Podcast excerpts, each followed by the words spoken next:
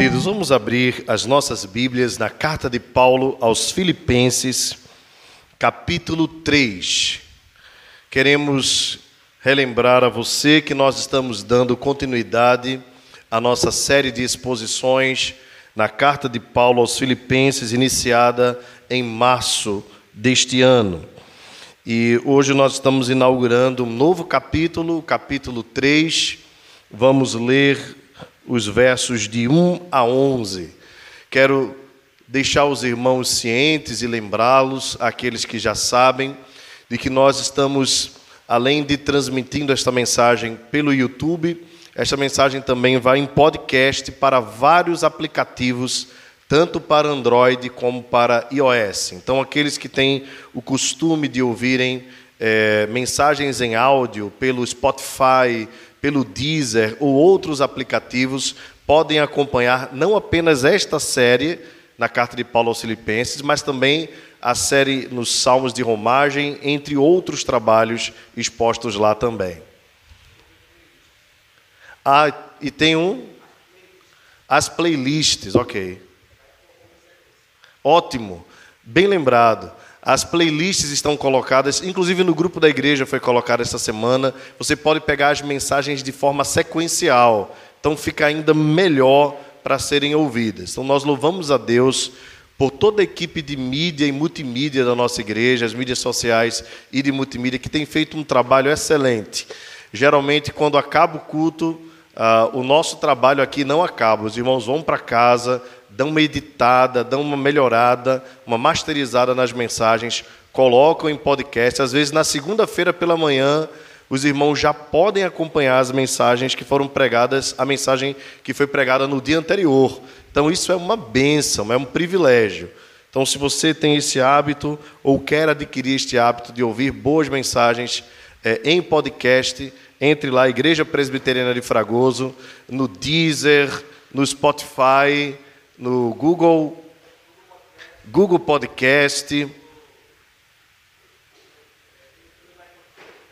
Para, para iPhone também, os aplicativos de podcast para iPhone. Então, estamos aí buscando alcançar todas as plataformas para assim transmitir a mensagem da palavra de Deus, ok? Você pode também depois compartilhar este culto pelo YouTube e as mensagens também serão colocadas exclusivamente no, nas playlists, ok? No YouTube também você pode nos acompanhar. Muito bem, irmãos. É, Filipenses capítulo 3, verso de 1 a 11, versos de 1 a 11, diz assim a Escritura Sagrada: Quanto ao mais, irmãos meus, alegrai-vos no Senhor. A mim não me desgosta e é segurança para vós outros que eu vos escreva as mesmas coisas. Acautelai-vos dos cães, acautelai-vos dos maus obreiros, acautelai-vos da falsa circuncisão, porque nós é que somos a circuncisão, nós que adoramos a Deus no Espírito e nos gloriamos em Cristo Jesus, a não, e não confiamos na carne bem que eu poderia confiar também na carne. Se qualquer outro pensa que pode confiar na carne, eu ainda mais. Circuncidado ao oitavo dia, da linhagem de Israel, da tribo de Benjamim, hebreu de hebreus, quanto à lei fariseu, quanto ao zelo perseguidor da igreja, quanto à justiça que há na lei, irrepreensível.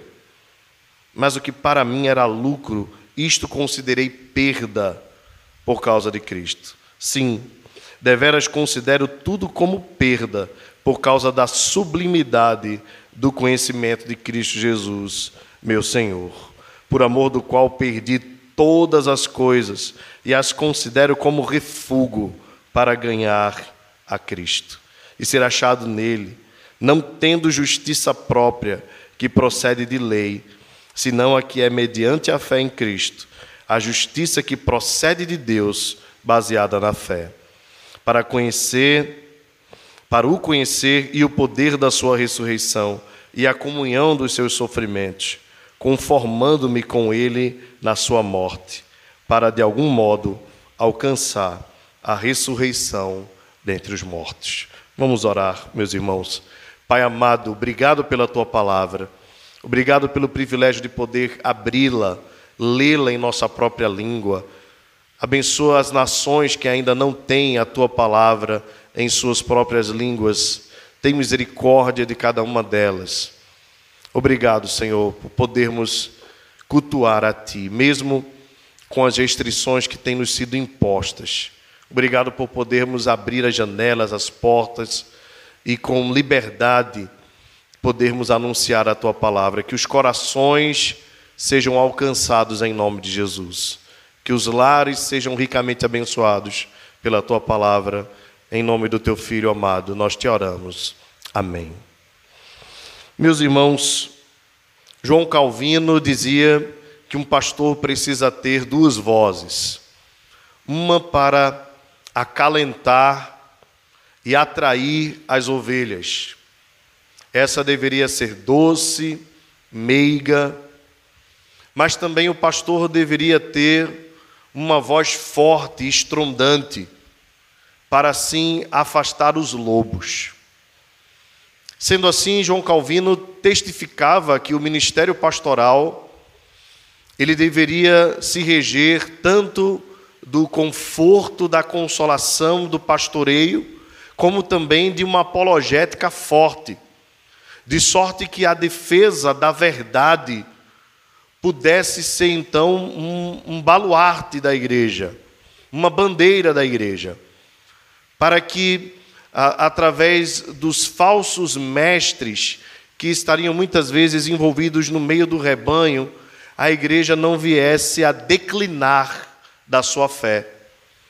Assim sendo, essa palavra de Calvino é um reflexo daquilo que nós vemos tanto nos primeiros séculos, como esta carta que o apóstolo Paulo escreve, como também nos nossos dias.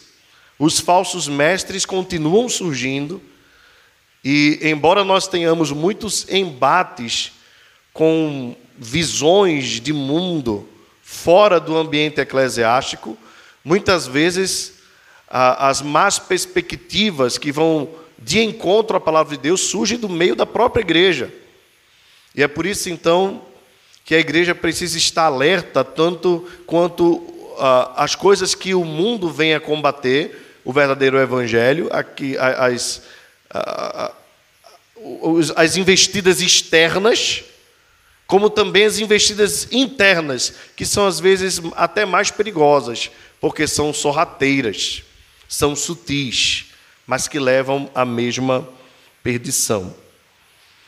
Meus queridos, esta carta do apóstolo Paulo, ela muda drasticamente dos dois primeiros capítulos para esse terceiro.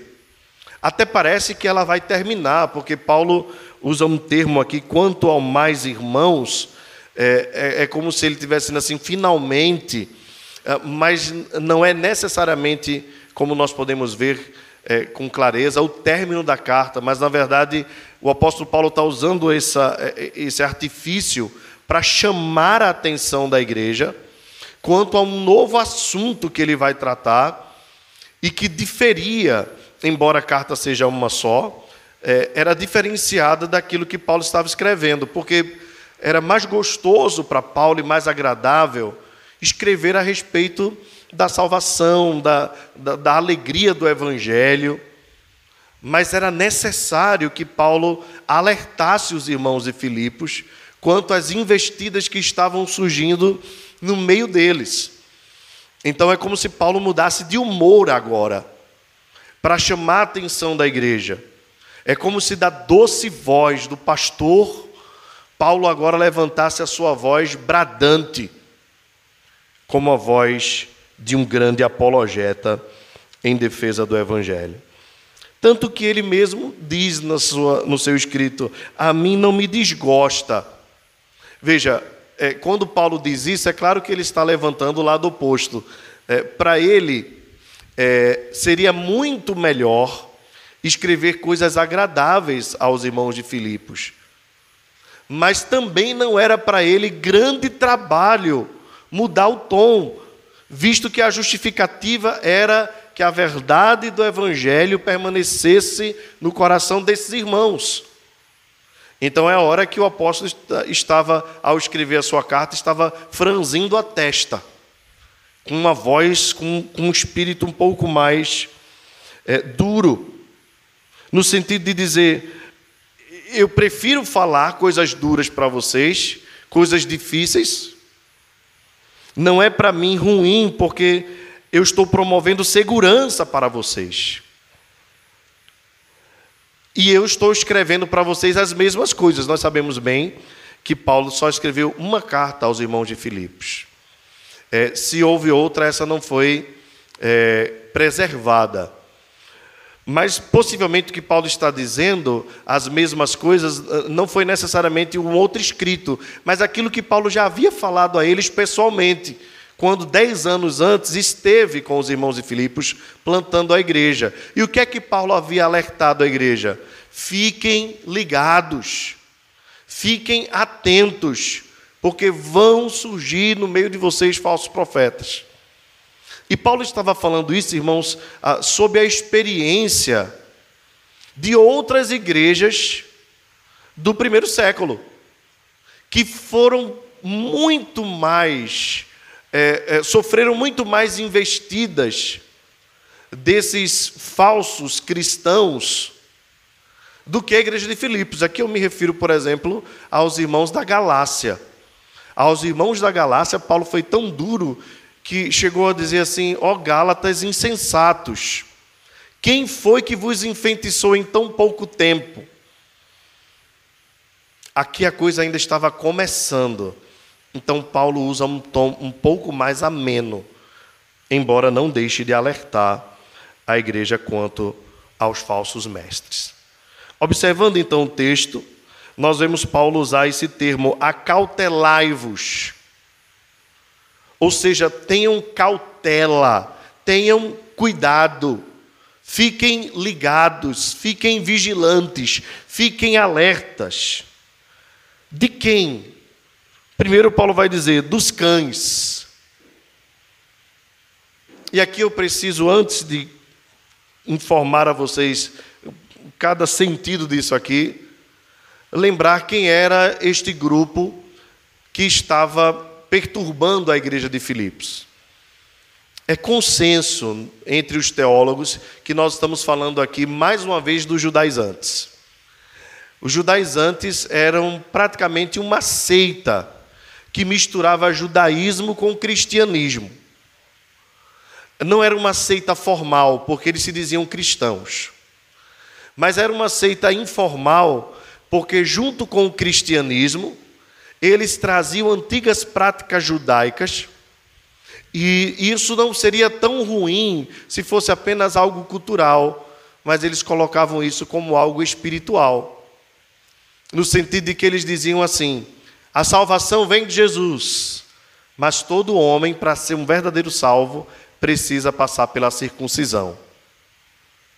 Uma obra que Deus mesmo estabeleceu lá em Gênesis capítulo 17 para que Abraão fizesse, e todo judeu praticava. O próprio Jesus foi circuncidado ao oitavo dia, o próprio apóstolo Paulo, como o próprio relato nos traz, também foi circuncidado ao oitavo dia, mas era uma lei cerimonial que cessou com a vinda de Cristo, visto que agora o Espírito foi derramado sobre toda a carne. Agora a circuncisão foi transformada, ela deixou de ser uma, uma figura na carne do prepúcio do órgão genital masculino para ser transformada na água do batismo. Isso nós vemos claramente Paulo nos informando dessa transição na carta aos Colossenses. Portanto, todo crente batizado, ele não precisava mais passar pela circuncisão. E assim também as mulheres, pela prática do batismo, eram incluídas também na família da aliança, bem como as crianças. Todos eram incluídos na, na entrada, na cerimônia que celebra a entrada do povo na família do pacto, na família da aliança. Portanto, aqueles que são batizados não precisavam mais se submeter à circuncisão. Os judaizantes diziam que sim, que precisava. E qual o problema disso tudo, irmãos? Não era só uma prática cerimonial, é que os judaizantes diziam que aqueles que não se submetessem não eram verdadeiros filhos de Abraão, pois os filhos de Abraão deveriam ser marcados na carne. Bem, esse é um erro não só de transição, esse era um erro duro e grave de interpretação dos judaizantes, também do Antigo Testamento. Porque desde que Deus estabeleceu a circuncisão, ele deixou muito claro que essa circuncisão aconteceria primeiramente no coração. E que nem todo aquele que era judeu, pelo fato de quando criança ter sido submetido à circuncisão, seria salvo. Porque os verdadeiros filhos de Abraão não são nascidos da carne, ou seja, não são nascidos do sangue, não são herdeiros por descendência, mas são herdeiros pela transformação do espírito no coração, e isso já acontecia na antiga aliança. A circuncisão seria apenas então o sinal externo que deveria ser feito semelhantemente ao batismo. Nem toda criança que é batizada, nem mesmo adulto que é batizado, significa que é um verdadeiro crente. Mas o batismo é, tanto para a criança quanto para o adulto, um sinal externo. Portanto, nós poderíamos dizer assim: que nem todo que se batiza é crente, mas todo crente deve ser batizado, pois é uma ordenança e um sinal externo. Isso resolve com muita clareza e com muita tranquilidade o problema dos judaizantes da circuncisão.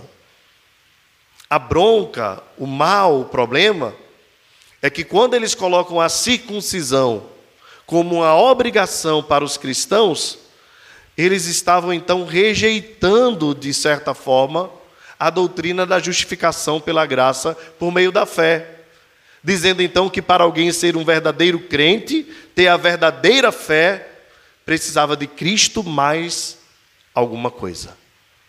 E nós não somos autorizados a acrescentar nada à verdadeira e genuína fé que o Espírito Santo opera pela graça no coração do eleito por Deus.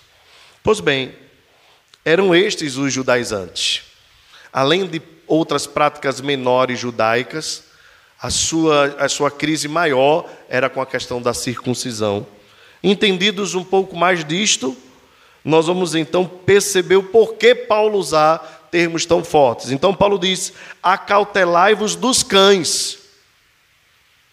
Bem, hoje em dia, os cães são para nós um mimo em casa, né? Segundo até jurisprudência do Supremo Tribunal Federal, os cães, os animais domésticos, são considerados até parte da família.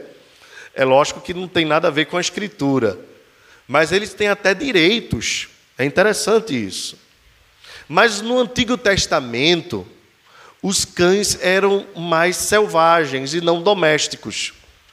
E, via de regra, andavam em grupos, em matilhas. Né? Então, um judeu quando olhava para os cães, os assemelhavam aos gentios. Então, os gentios eram chamados de cães. Agora veja como o apóstolo Paulo usa esse termo aqui. Ele está chamando os judeus que queriam guardar a circuncisão de cães. Estes são os verdadeiros cães. Porque juntos, como em matilha, eles querem devorar as presas, que são os cristãos. Então Paulo diz: eles é que são os ímpios, eles é quem são os cães, eles é quem são os falsos que surgem no meio de vós. Fiquem alertas quanto a eles. Acautelai-vos dos maus obreiros Bem, nós sabemos bem que o apóstolo Paulo foi bem enfático quanto à obra do Senhor, né? Paulo dizia assim: ah, que o bom obreiro deve manejar bem a palavra da verdade. Por isso, Paulo diz a Timóteo: torna-te padrão dos fiéis, né? na palavra, no amor, no procedimento, na fé e na pureza. Paulo disse, disse a Timóteo: Desde crianças tu guardas as sagradas letras, que te tornarão apto para toda boa obra. Então, o mau obreiro era aquele que usava a Escritura não para ensinar a verdade, mas para ensinar suas conveniências, suas tradições, aquilo que eles achavam melhor.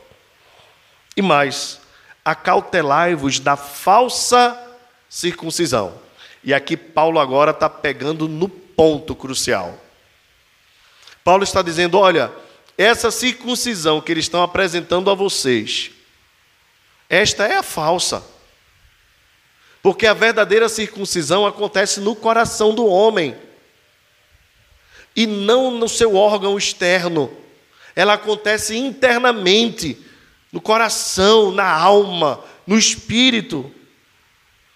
Portanto, se eles dizem que vocês são falsos cristãos, entendam bem, vocês são os verdadeiros cristãos e eles é quem trazem a falsa circuncisão, pois a verdadeira acontece no coração de todo aquele que crê. Veja que Paulo argumenta isso dizendo: Nós é que somos a circuncisão. Se eles se arrogam de serem a verdadeira circuncisão, eles estão equivocados. Nós, os que adoramos a Deus no Espírito, e nos gloriamos em Cristo Jesus e não confiamos na carne. Vamos tentar entender aqui o que Paulo quer dizer, né? O argumento de Paulo é que nós adoramos a Deus no Espírito vocês lembram daquela conversa que Jesus teve com a mulher em Samaria? Aquela mulher perguntou assim, aquela é uma conversa muito importante. Ela pergunta a Jesus, Senhor, pois ela era samaritana, Jesus judeu. Ele diz: Olha, os nossos pais adoravam neste monte, em Jerezim. Vós dizeis que o verdadeiro local de adoração é lá em Sião, em Jerusalém. Qual o lugar correto para se adorar a Deus. Jesus diz: mulher, vem a hora, e já chegou, era ele mesmo, né?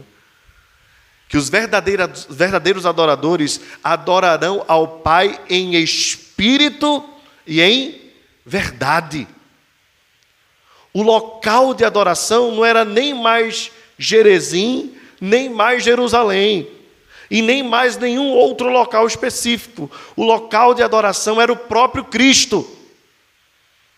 Portanto, nós não adoramos mais em Sião, e, e isso traz um significado muito importante para todo judeu, inclusive como para os gentios que estavam sendo atacados pelos judaizantes. Tudo aquilo que era cerimônia do Antigo Testamento passou. Então nós não precisamos mais orar voltados para Jerusalém, nós não precisamos tocar um chofar, nós não precisamos de bandeiras de Israel, de candelabros para enfeitar qualquer coisa aqui no salão de culto, nem precisamos de um novo templo de Salomão.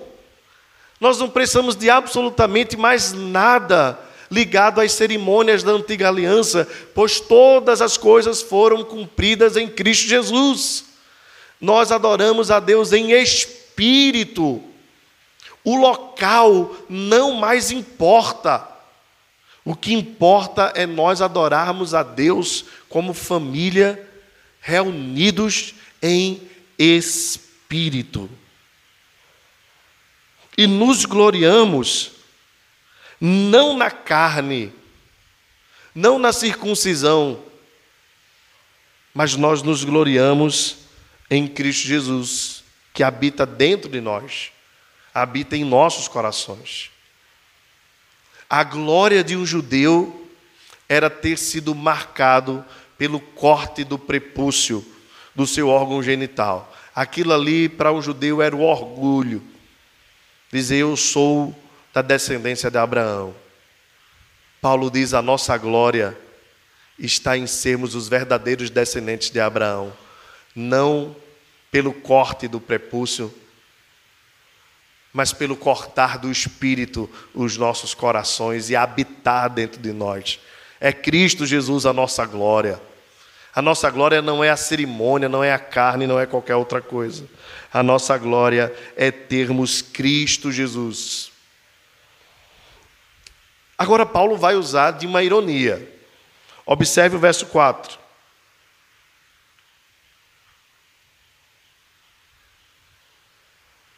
Paulo diz: bem que eu poderia confiar também na carne.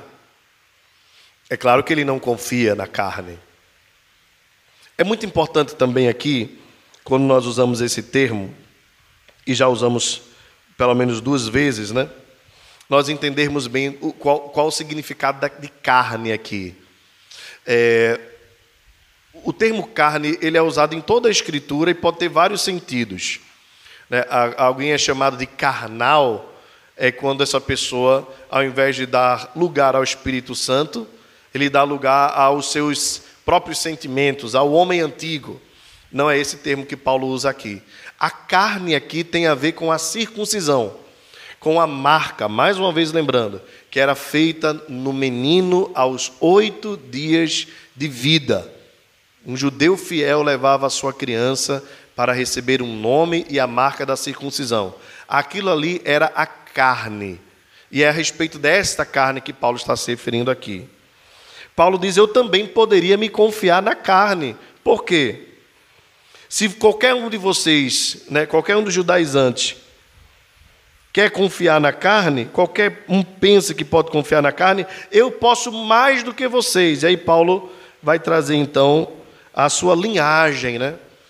O, seu, o seu currículo e mais o seu, o seu pedigree. Paulo vai dizer de onde ele veio, sua origem. Veja, circuncidado ao oitavo dia.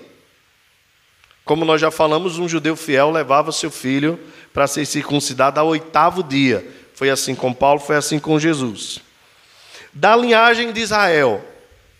Por que aqui o da linhagem de Israel? Porque haviam judeus também prosélitos. Que era um judeu prosélito? Era alguém que se identificava, que não era judeu por nascimento, era de outra nação, e se identificava com a religiosidade judaica, então admitia aquela religião para si agora. Sendo ele adulto, ele deveria também passar pela circuncisão. Não sei se vocês lembram de um episódio, mas lá no livro de Gênesis, ah, os filhos de, de Jacó fazem um acordo né, com com a tribo de Siquém. E dentro desse acordo, né, depois de um estupro que houve da filha de Jacó, para que os filhos de Israel não matassem todos os filhos de Siquém, é, eles fizeram um acordo, então, de se juntarem serem uma só nação, e que os filhos de Siquém serviriam ao Deus de Jacó. E aí o acordo foi firmado com a circuncisão de todos os homens ao mesmo tempo.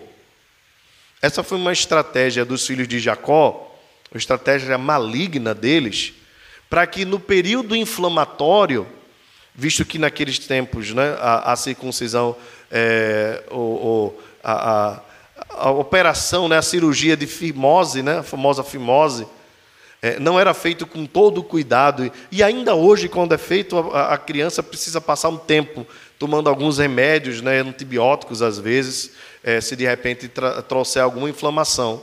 Imagine naquela época, quatro mil anos mais ou menos. Então aconteceu que os filhos de Siquém tiveram febre, ficaram com o corpo mole, estavam com a inflamação, né, com, com o seu órgão ainda sendo curado, quando os filhos de Jacó aproveitaram e mataram todos eles, e foi um genocídio, o que fez com que o seu pai se entristecesse muito com eles. Pois bem, então assim acontecia. Se alguém quisesse se tornar judeu, poderia se tornar.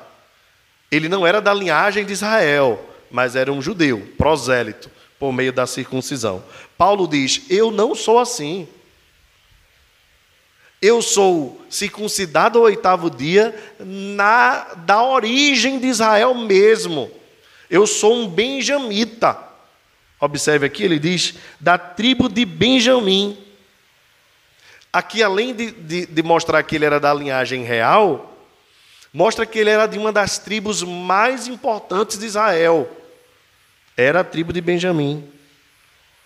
Você deve lembrar que é, Saul, por exemplo, foi um benjamita, né, o primeiro rei de Israel. Hebreu de hebreus. Paulo diz: olha, entre todos os hebreus eu era o mais hebreu de todos. Quanto à lei, eu era fariseu. Você deve lembrar que havia entre os, os religiosos, religiosos judaicos, né, judeus, é, vários grupos, né? os saduceus, havia é, os escribas, ah, enfim, ah, Israel se dividia em vários grupos. Dos religiosos, os, os mais apegados à lei, às tradições, eram os fariseus. Eles eram terrivelmente tradicionais, fundamentalistas assim, tipo xiitas, ou como alguns costumam chamar, chaatos, né?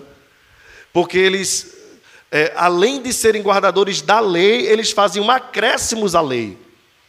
De sorte que ser um fariseu era observar religiosidade em absolutamente tudo. Paulo diz: Eu era fariseu quanto à lei. Quanto ao zelo, perseguidor da igreja. Então, Paulo, além de ser um fariseu, ele era um fariseu que tinha autorização para observar outros judeus, outros fariseus e qualquer outro tipo de religião que viesse a insurgir em Israel. Vocês conhecem bem a história de Paulo, nós conhecemos. Quanto à justiça que há na lei, eu era irrepreensível. Então ninguém podia me acusar de absolutamente nada, porque eu era extremamente religioso. E aí Paulo vem no verso 7. Mas o que para mim era lucro, pois era de fato um grande prestígio, ser quem Paulo era, diante de tudo isso que nós já ouvimos aqui e sabemos da sua história. Paulo diz: Eu considerei perda por causa de Cristo. Paulo diz: Olha, tudo isso para mim passou. Se esses homens vão até vocês e querem apresentar um evangelho, dizendo que vocês precisam cuidar das tradições, ninguém foi mais tradicional do que eu. E eu abri mão de tudo isso por causa de Cristo e da suficiência de Cristo. Nós só precisamos de Jesus. Sim, deveras considero tudo como perda por causa da sublimidade do conhecimento de Cristo Jesus, meu Senhor. Meus irmãos, veja, vejam, Paulo era fariseu dos fariseus, zeloso quanto à lei, conhecedor de toda a escritura. Paulo diz: Eu era, ele foi criado aos pés de Gamaliel, o maior mestre de Israel. Saulo de Tarso, o grande Saulo de Tarso. Paulo diz: Agora eu recebi um conhecimento maior, que todas as coisas da lei foram aplicadas a Cristo Jesus. Depois que eu conheci Jesus, os outros conhecimentos para mim, se tornaram perdidos. Bem, não é que Paulo apagou da memória, é que Paulo passou a valorizar o que de fato tinha valor: Cristo Jesus. Ele diz: por amor do qual perdi todas as coisas e as considero como refúgio para ganhar a Cristo. Vejam, meus irmãos, aqui Outra coisa que Paulo diz: olha, eu, eu não apenas é, considero perda todas as coisas para aumentando meu conhecimento de Cristo, mas eu também abri, abri mão de tudo. O que é que Paulo abriu mão, irmãos? Do prestígio. Veja, um homem receber debaixo do Império Romano, e sendo ele também cidadão romano, né? autorização para prender judeus, autorização para consentir na morte de um ou de outro cristão. Paulo era um homem de grande prestígio. Certamente Paulo caminhava para se tornar um dos sumos sacerdotes de Israel. Paulo diz: Eu abri mão de tudo e mais eu as considero como refúgio. Refúgio. Você sabe bem, refúgio é lixo. Só que aqui o termo refúgio, ele, ele foi refinado pela nossa tradução. Paulo, o que Paulo queria dizer aqui com, com, esse, com esse termo é: eu considero isso como esterco, excremento. Eu não, seria indelicado de dizer a palavra aqui no microfone, mas a terceira palavra que eu poderia dizer depois de esterco e excremento, os irmãos sabem bem o que é. é Paulo está dizendo: tudo isso para mim se tornou isso que você está pensando aí em casa por causa da sublimidade de Cristo. Qualquer coisa colocada em paralelo a Cristo é absolutamente nada. Nada. Não serve para nada. Poderia dizer alegoricamente aquilo que o gato enterra. Você conhece bem o que é. Paulo diz tudo isso para ganhar a Cristo e ser achado nele. Veja, a, a, ideia aqui de ganhar a Cristo não é ganhar a salvação, entenda bem. É a ideia de, de um paralelo entre ganho e perda. Ganho e perda. Veja que é esse contexto que Paulo está usando, né? Eu tinha tudo e eu abri mão de tudo. Se vocês consideram lucro, eu considero perda. Então Paulo diz: todas essas coisas eu abri mão e considerei como refúgio para ganhar a Cristo e ser achado nele. Eu só preciso estar em Cristo. Eu não preciso mais da festa da lua nova. Eu não preciso mais celebrar as festas de Israel. Eu não preciso ir mais uma vez por ano a Jerusalém. Eu não preciso mais de circuncisão, nem do toque do chofar. Eu não preciso mais do santo lugar, nem do santo dos santos. Eu não preciso mais da arca da aliança. Ora, tudo isso eu deixei para trás por causa de Cristo. Ele é suficiente. Ele é tudo que eu preciso. O que eu quero é ganhar Cristo em meu coração e ser achado, ser encontrado nele. Eu não quero ser confrontado com justiça própria. Observe o verso 9. Porque justiça própria procede de lei. Mas eu quero ser encontrado tendo a justiça de Cristo operada em mim porque essa é a justiça que procede de Deus e é baseada na fé. Então aqui Paulo faz um paralelo. Ele está dizendo aos irmãos de Filipos: fiquem alertas, porque nós não precisamos mais da justiça da lei, porque a justiça da lei nos condena. Visto que quando nós olhamos para os mandamentos, percebemos que não somos capazes de cumpri-los, se a justiça for operada e aplicada em nós, nós estaremos condenados ao inferno.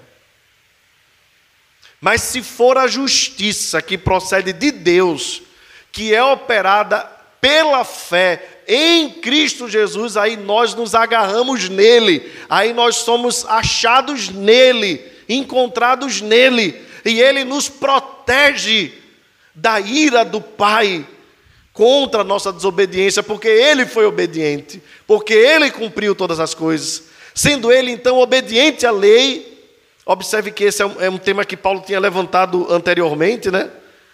Se esvaziou de si mesmo, tornou-se servo obediente até a morte morte de cruz. Então, é na obediência de Cristo que nós estamos agarrados, é que nós somos achados, é na obediência dele, não na nossa. Não são méritos nossos, não são os nossos esforços, mas foi o mérito e o esforço daquele que foi obediente a toda a lei. Ele cumpriu todos os quesitos da lei. E sendo ele um cumpridor fiel, ele satisfez a justiça de Deus. Então a justiça nossa, a justiça dos filipenses, não poderia estar baseada em observações da lei, porque a lei mata, mas o Espírito justifica. A lei para nós, O resultado da lei para nós é morte. Porque pelo não cumprimento desta lei, a morte veio. Mas pela obediência de Jesus veio a vida.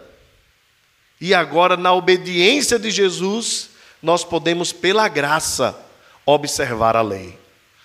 É exatamente esse o pensamento de Agostinho de Hipona, de que nós fomos salvos da justiça da lei para observarmos agora a justiça da lei em Cristo Jesus.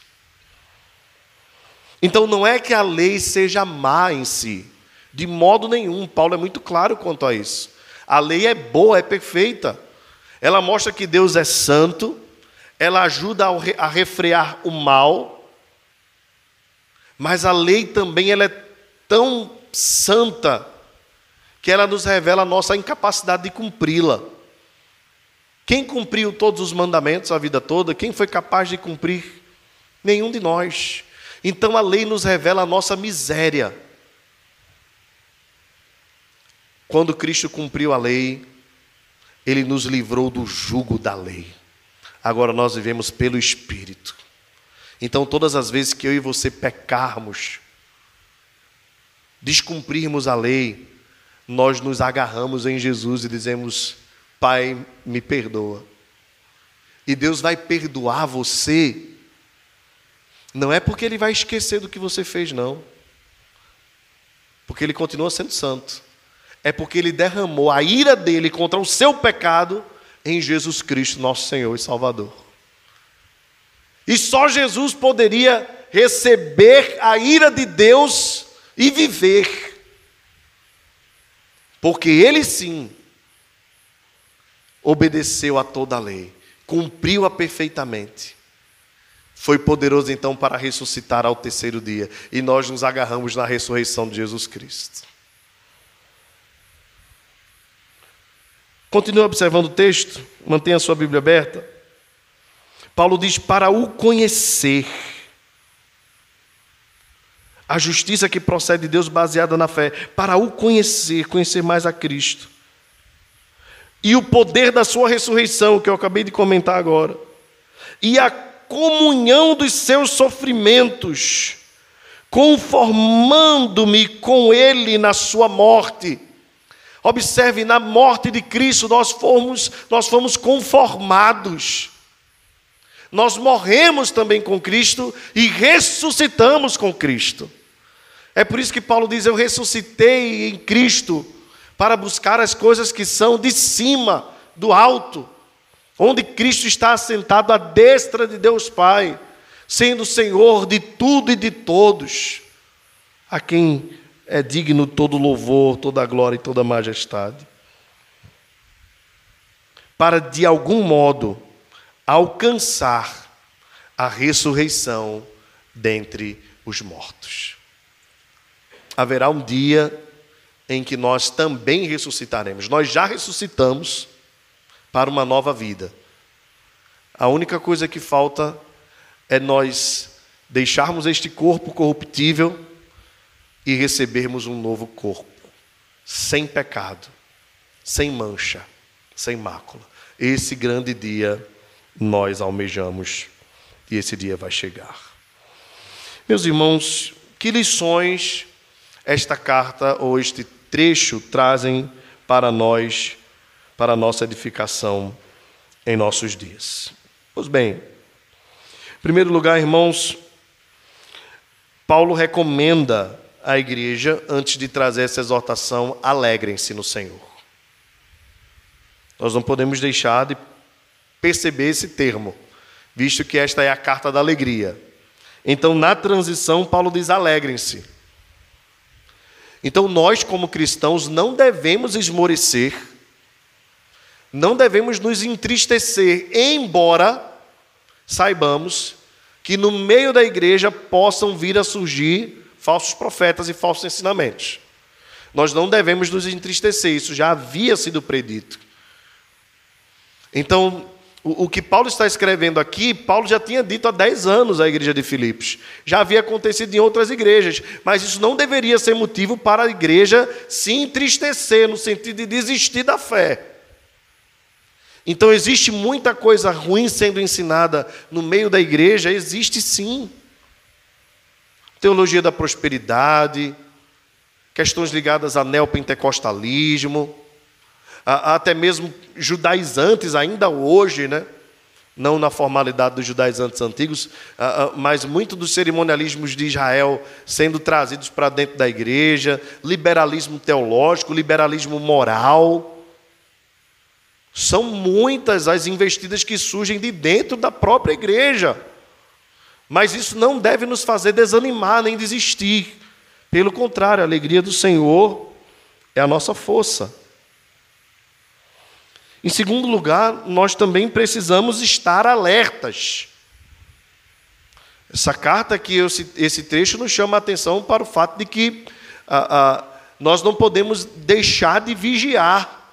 E hoje em dia, com, com a internet, com o, o excesso de informações que nós temos, né, e o uso lícito e ilícito deste recurso, né, YouTube, Instagram, Facebook e, e, aplicativos de podcast. Você hoje encontra mensagens e pregações de todos os tipos em todos os lugares. É, é a coisa mais fácil do mundo hoje. Você pode escolher até um menu, um cardápio, que é que você quer ouvir durante a semana. Cuidado com o que você ouve.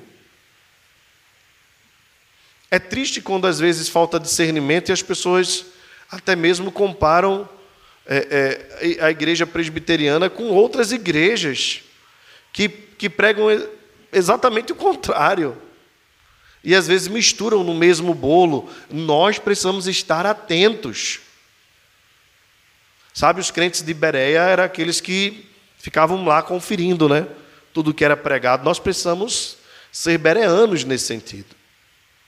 Então, da mesma forma que Paulo chamou a atenção da igreja de Filipos, acautelai-vos, a, a palavra para os dias de hoje é a mesma.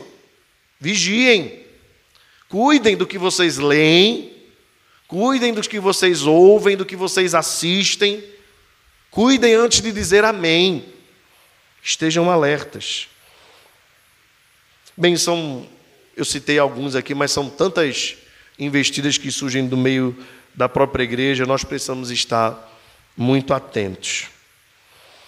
Uh, outra coisa é, compare aquilo que é ensinado à simplicidade do Evangelho.